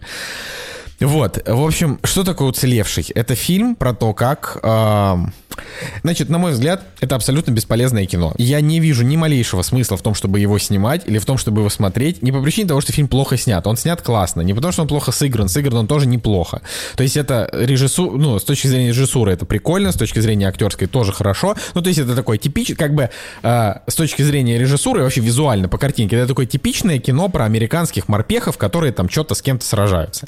Вот. Но по факту, что это за фильм? Это фильм про то, как, э, значит, в Афганистане вот были американцы, они там были много лет, и вот одна из их операций была устранить одного опасного террориста. И они к этой операции подготовили огромное количество людей, но для того, чтобы его там выследить, они отправили четверых, там, четверых бравых ребят, которых играют Марк Уолберг, Тейлор Кич, э, значит, Эмиль Хирш и Бен Фостер. Шикарный, надо сказать, э, актерский состав. Тейлор Кич, оказывается, хороший актер. Мы были неправы. Я, я все еще считаю, что Тейлор Кич отвратительный актер. я просто, ну, типа, я вот, он мне нигде не нравится. Ну, давайте так, ладно, он мне нигде не нравится, но здесь он мне понравился больше, чем в других фильмах. То есть, ну, давайте, да, будем справедливыми. Он все еще не хороший актер, но ему... То есть вот когда мы смотрели с ним популярное голливудское кино, он там везде был отвратительный. Когда мы начали смотреть с ним фильмы про простых мужиков, ну, таких крепких, вот сразу стало лучше. Вот, ну, наверное, он действительно нашел себя в таких ролях, что хорошо. В общем, «Уцелевший» — это фильм про провалившуюся операцию. И более того, помимо того, что название буквально в, это спойлерит, что остался только один, и на постере там Марк Уолберг, то есть ты сразу понимаешь, что все погибнут, кроме него. А, так вот, фильм про провалившуюся операцию, которая еще и провалилась довольно бездарно. То есть, по факту, это как снять фильм про то, как пожарные выехали тушить дом, но не потушили. Или про то, как МЧСники, а, там, не знаю, вытаскивали людей с моста, но, но, но так, не спасли. Ну, фильм есть «Дело храбрых», где тоже мужики лес, так я, лес Так не а ты помнишь мою? Так мой поинт про а, «Дело храбрых» был такой же, что, что мне очень жалко мужиков, и они классные, но по факту я не вижу смысла ну, снимать фильм про такое, потому что, что это, это не подвиг. Важно, это трагедия. Важно сказать, что это, ну так и блин, о трагедиях тоже надо снимать кино, чтобы все понимали. Короче, Фильм-то по книге, по книге, которая, очевидно, популярная в Америке, вот этот самый человек Маркус Латрелл, которого играет Марк Уолберг, он эту книгу и написал. Она называется, почему так долго по-английски, «Уцелев», единственный выживший, э, свидетельство операции Кра- «Красные крылья» и потерянных героях э, отряда морских котиков. Ну, то есть у книги название в 30 буквах. Ладно, ты давай э, скажи, что тебе еще не понравилось, потом я перехвачу, потому что там до этого Женя говорит, потом я скажу, потом Женя резюмирует. С уцелевшим вот история такая, что...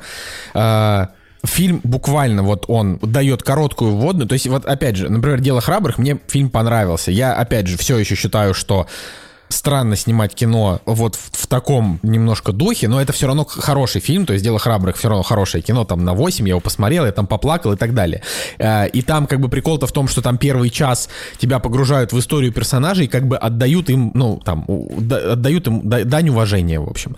А, значит, а потом они вот там трагически погибают в фильме «Уцелевший» тебя, ну, в общем, тебе дают буквально минут 7 для того, чтобы ввести тебя в персонажей, вводят довольно бездарно, то есть там практически там по две фразы э, как-то обрисовывает героев, а потом их кидают сразу же в ту, ну, значит, вот, не то что в пекло даже, их просто высаживают в горах и говорят, вот выследите. Они приходят к деревне и смотрят, что там вместо 10 человек, э, там типа, не знаю, 50 человек э, талибов, и они такие, блин, э, не очень хорошо идут дела, надо связаться, с, значит, с, с руководством руководством. Они связываются, и ни один из двух спутников нормально не работает. И у них не получается связаться. Мой первый вопрос, который мне хотелось задать, вот я, я сейчас не буду включать классическую вот этот разбор каждого кадра у Жени, но я вот но одно скажу, это, что... Судя по сообщениям в чате, ты примерно этим и собираешься заниматься. Не-не-не-не, я, я не собираю. Я вот просто скажу, что фильм посыпался, ну, то есть не фильм посыпался, а история сама по себе, она немножко нелепа, потому что когда как бы четверо отправившихся на важную операцию морпеха не выходит на связь какое-то время, значит, блин, нужно их уже сразу разыскивать. Вот Николай, это, ну, это я просто... тебе так скажу. Да я ну думаю, подожди, ну это у простейшая это, логика. У них там это так не работает. Они не могут вслепую куда-то вылетать, как бы типа вертолетами, искать своих солдат там, где как бы типа, типа сидят э, талибы. Они могут только вот вылететь типа только по запросу. Ну извините, так это работает. Ну как ты представляешь, вот они, они, они полетели, и потом в них РПГ, вертолет полетел. А если если бы они... И, и, и, у них была точка, куда лететь. А ты думаешь, что в этих горах они поедут просто искать на этот... Ну, то есть на шару? Ну, это же невозможно. Ты понимаешь, что есть... Там у них был конкретный провал, что они э, типа долго не били в тревогу, значит, что, они, что не выходили на связь эти солдаты. Но все равно они бы вряд ли могли так просто отправиться их искать. Да, Николай, да можно было бы... Вот они э, связались по рации и пропали со связи. Важное задание. Нужно было сразу отправляться искать. Это слишком большой риск э, своих там четырех ребят оставить на смерть. И по факту вот история про то, что э, вот они не смогли связаться, и, и как бы и та, талибы быстренько их выследили. Ну, это ну история тут о есть. том, что они встретили гражданских, и гражданские их спалили. У них, значит, ну, они решили гражданских, значит, типа оставить в живых. Хотя могли бы убить, ну, могли бы, и, конечно, не должны были этого делать. В любом случае, убивать, скажем так, просто история о том, как операция пошла не по плану. И такое часто бывает. Ну, как ну вот операция пошла не по плану, их буквально там всех перебили, а потом, ну, один спасся. Все. Вот это вот это кино.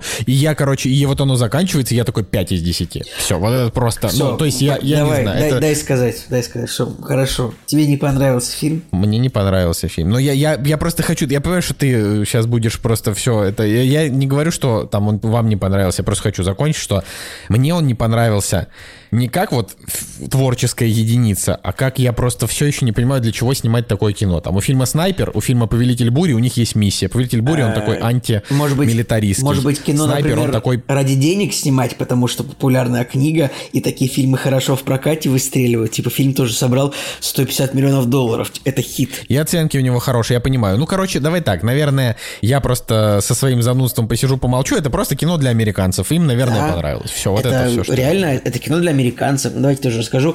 Действительно, вот Николай Солнышко все правильно рассказал. Фильм реально делится на три части. Первая часть на четыре части. Первая часть, значит, отряд, отряд морских котиков, мы с ними знакомимся. Причем самое смешное, что в первых четырех кадрах, блин, они все выглядят одинаково. Вот Марк Уолберг, Тейлор Кич, Эмиль Херш, Бен Фостер, одинаковые бородатые мужики, невозможно их друг от друга отличить. Это как, э, типа, э, европейцы азиаты все на одно лицо. Тем временем европейцы. И вот эти четыре морды бородатые поставить вообще все одинаковые. А, вот. Они, значит, какое-то время тусуются в лагере, потом отправляются на операцию. Там в лесу сидят, и потом в общем, начинается у них перестрелка очень долго затяжная с, с афганцами. Ну и Собственно, вот Николай Солнышко, в принципе, рассказал, что произошло, но я просто не считаю, что это плохой фильм, потому что фильм очень напряженный, интересный, как бы. Там, конечно, невероятное какое-то количество моментов, когда они падают, э, типа, кубарем падают с горы куда-то там на километр и оставляются в живых, это очень странно. Но в целом, ну, вот это реально фильм о такой истории, что как бы, американские солдафоны тоже, ну, придумали какую-то операцию плохую, плохо ее спланировали, не выполнили, погибли, но одного человека смогли спасти, и хорошо хоть так. И еще история в том, что им еще и помогли местные жители. А как бы просто, ну, это такой, ну, да, действительно, фильм, фильм Питера Берга, режиссера, кстати. Ну, Питер Берг снимал «Глубоководный горизонт», например, который Николай любит. Хэнкока снимал, э, какую-то серию даже «Лефтоверс» снимал. В общем, «Морской бой», но неудачный его фильм. Но вот с Сулевшим его карьера как бы вернулась, я так понимаю, потому что фильм неплохо собрал денег. Э, Действительно, вот это были такие вот годы, там, я не знаю, с 8 по 15, когда очень много этих фильмов было про Ирак, Афганистан, вот это вот, то, что, ну, американцы это любят. Очевидно, что американцев много, у них много людей, задействованы в армии, им интересно по- посмотреть по свою. Причем фильмы у них тоже такие критические в целом, то есть, ну, они не особенно это восхваляют. Вот, нам показали их, что они просто, ну, дураки, по большому счету, которые как бы опростоволосились и погибли. Ну, героически, конечно, но могли же не погибать, если бы как-то, ну, если бы не лезли в Афганистан, ну, если так уж говорить, типа, Америка вообще находится в другой части света, да? Да, да. Вот. А Что понравилось? Ну, актерские работы неплохие. Ну, Тейлор Кич, конечно, меня удивляет, что он такой, реально вот в образе этого мужичка, который в конце погибает, он просто хорош. Фильм реально это как бы дело храбрых. Вот такое же дело храбрых, только, ну, не про пожарных, а про военных. Ну, Николай, ну как? Ну как такой же? Фильм «Дело храбрых», он реально даже больше часа, он рассказывает про Я то, согласен, как эта да, команда да. собиралась. А здесь они уже тусят, и их через 10 минут э, отправляют сразу же на миссию. Ну, то есть оно- Ты не успеваешь даже ну, никем Ну, проникнуться. я, не знаю, я как-то есть, Парис ну, один такой, о, моя женщина хочет, чтобы ей купили коня. Где мне купить коня? Ты такой, ну мы там тебе скидочку поищем. Другой такой, моя женщина там это в, ванной выбирает обои. Тут такой, о, круто. И ну тут про каждого есть какие-то микроистории, потом, то, что, как они стебутся над солдатом, который типа новичок. Но меня больше всего повеселило то, что они 33-летнего капитана взяли играть 45-летнего деда Эрика Бану. Ну, типа, это, это забавно. Вот это, это то, что мне показалось забавным. Вы не заметили? Ну, то есть, может, вы не внимательно смотрели, но там просто э, Эрик Бана, типа, там их... Эрик Бана просто очень молодо выглядит, на самом деле. Я, я, блин, он выглядит как мужик, ну, типа, за 40. Я, я вообще люблю этого актера. Жалко, что у него карьера не супер сложилась, ну, прям как, как у звезды фильмов. А, Но на втором плане неплохо обосновался. Вот. Ну, что, как бы, вот это, это, ну, это реально, это не супер оригинальный фильм, это вот просто такой ремесленный э, американский фильм про то, как они долго трагически пытаются не погибнуть, но в итоге все складывается так, как складывается. Ну, то есть, если есть настроение такое кино смотреть, то посмотрите. Если нет, ну, наверное, не обязательно. Жень, пожалуйста, твое мнение. Вот, э, опять же, прошло время, мой принцип работает, и когда я его посмотрел, в принципе, я был доволен тем, что я посмотрел этот фильм, он мне понравился в какой-то степени, но вот сейчас я понимаю, что его реальная оценка – это шестерка. Николай Солнышко повлиял на тебя плохо. Я просто задумался о тех э, нюансах, которые в фильме были отображены. По большому счету, э, главная идея, наверное, этого фильма, э, может быть, одна из главных, о том, что почему этот герой уцелел, потому что ему помог э, афганский житель, который решил любой ценой да, спасти своего гостя от угрозы. Но там, я на полсекундочки перебью, я, насколько понимаю, там же была начальная сцена, где казнят, значит, одного как раз афганца талибы, и я так понимаю, это тот же, из той же деревни, правильно, Да. житель или Именно, нет? Да, вот. Ну, то есть это, типа, он как бы отомстил за... за Ну, по идее, да. Не знаю, насколько это все было связано, но все равно вот для меня основной посыл это был в том, что вот руководствуясь каким-то кодексом, Кстати, да, очень интересно, что да, в конце рассказывается, что э, существует кодекс вот у этих у у жителей афганских гор, что гость, как бы вот гость в твоем доме должен его защищать, как бы. И очень интересно, что это было сказано в титрах, и мы реально, ну, мы не понимали полчаса, почему эти афганцы так бьются за американца. И в конце фильма это очень интересными красками играет. Потом еще, может быть, вы уже выключили на титрах, но типа я досмотрел фотографии до конца, и там прям есть фотка, где, ну, вы уже где-то в Америке этот самый, ну, этот десантник. Где он- они обнимаются, да. где да, они обнимаются с этим афганцем. Ну, блин, мне кажется, это мило, это прикольно. Ну, типа, человек реально спас жизнь, как бы. Просто вот в купе всей этой истории это самая интересная мысль. Она простая, да, но,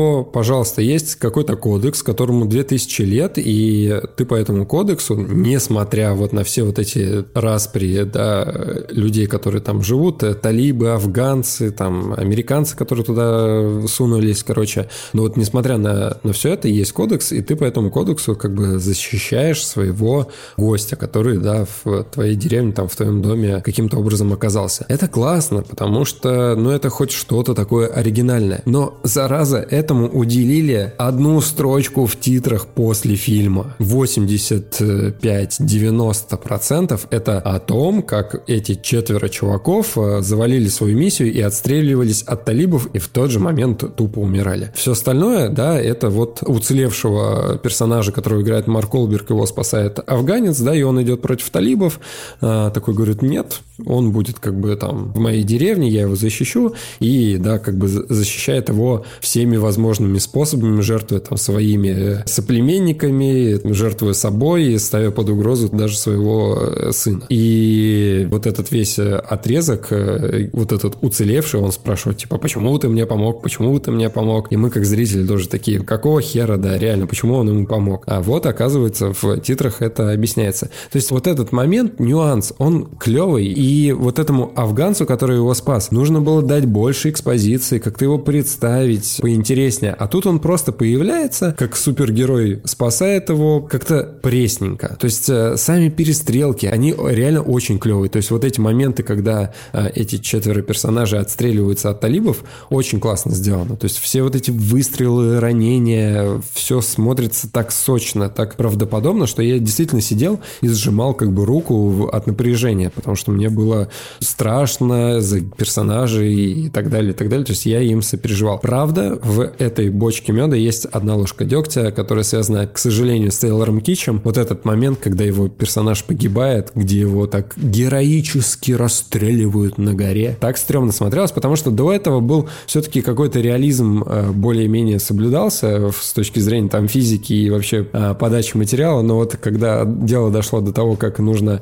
героически показать смерть персонажа, как его расстреливают, но это смотрелось как э, солдаты неудачи, когда персонажа Бена Стиллера просто там расстреливали со всех стволов, которые только возможно. Больше всего меня порадовал Эмиль Хирш. Его персонаж очень такой интересный, и момент его гибели тоже такой э, классный. Короче, вот в его глазах, с точки зрения актерской игры, чувствовался вот этот вот страх смерти, который прям непередаваемый. Это был и непонимание вообще того, что происходит, почему он здесь оказался, и почему как бы он считал всех своих э, братьев такими крутыми, что они непобедимые, а вот здесь он умирает. И вот в глазах актера это супер классно прочиталось. Я вот за, наверное, только этот момент могу поставить 2-3 балла мало из общей, да, вот этой вот цельной истории. Ну, короче, 6 из 10, не знаю, не стоит его, наверное, смотреть, потому что, опять же, возможно, лучше посмотреть «Дело храбрых», э, «Снайпера», условно, да, тоже можно посмотреть. И, наверное, ну, настанет тот момент, когда нам нужно будет посмотреть э, «Черный ястреб», потому что, ребят, я не смотрел «Черный ястреб». Я не смотрел, повел... я, не, я не смотрел «Повелителя бури», так что, ну, Максим, ну, вот обращаемся к Максиму как к амбассадору фильмов про американскую армию среди наших подписчиков подписчиков. Так что, в общем, мы будем не против. Вот. Не, ну «Черный ястреб» надо посмотреть. Все-таки культовое кино, которое на слуху. Вот я еще хотел сказать э, напоследок, что э, я, значит, оценил биогра... ну, как бы фильмографию Питера Берга, и я понял, что вот у него так же, как у Уэса Андерсона, э, у него Марк Уолберг снимался в куче фильмов. Вот, поэтому... Тейлор Кич тоже, наверное. Тейлор Кич он раньше, до, до Марка Уолберга его было больше. То есть там такая история. Но я понял, что Питер Берг, это, конечно, мне очень у, нравится короче, фильм. У Питера Берга 15... Горизонт, но... Э, у Питера Берга типа 15 фильмов вместе с Марком Уолбергом, ну, потому что они оба продюсеры, и не только типа режиссер, актер, там продюсер, что-то только сценарист. 15 фильмов с Марком Уолбергом и 11 с Тейлором Китчем. Это круто, ну, типа вот, такое трио. Нашли друг друга, да. Я еще по фильму что хотел сказать. Э, у меня есть э, мнение, что в фильме, ну, то есть основано на... Нет, там было написано, по-моему, вдохновлено оригинальной настоящей историей, историей. Но что-то вот мне подсказывает, что в реальности все было вот, наверное, совершенно по-другому. Здесь же... Ну, чуть менее киношно, наверное. Чуть менее киношно, потому что, было. смотрите, получается, четыре десантника высаживаются, у них задача уничтожить этого главаря талибов, который убивал э, морских котиков из США. И, значит, они высаживаются, и у них встает выбор отпустить гражданских, либо, ну, то есть, либо как бы связать, либо убить их. Но если они их отпустят, отпустят, то они как бы ставят себя в очень рискованное положение, и вся операция тоже идет коту под хвост. И они как бы их отпускают. Я не знаю, как было в реальности, и как это в книге, например, у героя, да, этих дел описано, но что-то мне подсказывает, что, наверное, все-таки они не просто так их отпустили из миротворческих каких-то побуждений. Наверное, они сами там профокапились, сами как бы э, там засветились, и на них уже была облава. Ну, потому что так тупо провалить операцию, это, ну, ну это бред какой-то. Кстати, кстати, кстати, в, в начале фильма, а, в общем, Майкл Мерфи, это, значит, солдат, которого играет в фильме Тейлор Кич как раз-таки. В начале фильма, вы, может быть, заметили, там висит у него, значит, на его столике рабочем, ну или где-то там, висит фото фотография Уилла Феррелла в роли актера, э, у него висит там фотография Уилла Феррелла, а, в роли Бургундия. теле- телеведущего Рона Бу- Бу- Бургунди из фильма «Телеведущий». То есть штука в том, что Майкл Мерфи – это известный солдат. То есть о нем есть страница в русской Википедии. Вот просто имейте в виду. Потому что а, он, э, в общем, ну, в общем, долго он служил, хотя он умер в 29, но то есть там где-то с 20, с 20 что ли, лет он служил а, в армии, как бы и много успел за это сделать. И, в общем, поучаствовал в нескольких операциях. Ну и вот, соответственно, ему было письмо от этого, от, от телеведущего, что типа ты классный. Там, в общем, это, это, это, это любопытно. Вот, есть вот, я вижу фотография, где его родители получают медаль от президента Буша. Ну, Ну что ж, э, я думаю, что мы там по- по- поблагодарим Максима. я прошу да, прощения, и- можно, можно я вот последнюю? Я, даже, я увижу, что вот он участвовал в операции, которая называется «Несокрушимая свобода», где все погибли, кроме него. Вот. э, Ну вот э, грустно, что ну, об этом а, в не- а в следующей сказали операции уже, уже погиб и он, а, а другой выжил. Так что куча там таких операций, видимо, как бы, где погибали все, кроме одного. Ну, в общем, блин, война это сложно, ребят. Ну, это как бы да. А война по собственному желанию ос- особенно сложно. Ну, то есть, тут э, я, конечно, ну, ничего не могу сказать. Ну да. А, Поэтому я думаю, что на этом мы закончим наш сегодняшний выпуск. И на следующей неделе у нас будет, наверное, тоже интересный выпуск. я, я на это надеюсь, по крайней мере. Вот. А, И прощаемся. С вами был Николай Солнышко Николай Цугулиев. И Евгений Москвин. и Кактус подкаст. До следующей недели. Всем пока. «Кактус» – подкаст о кино и не только.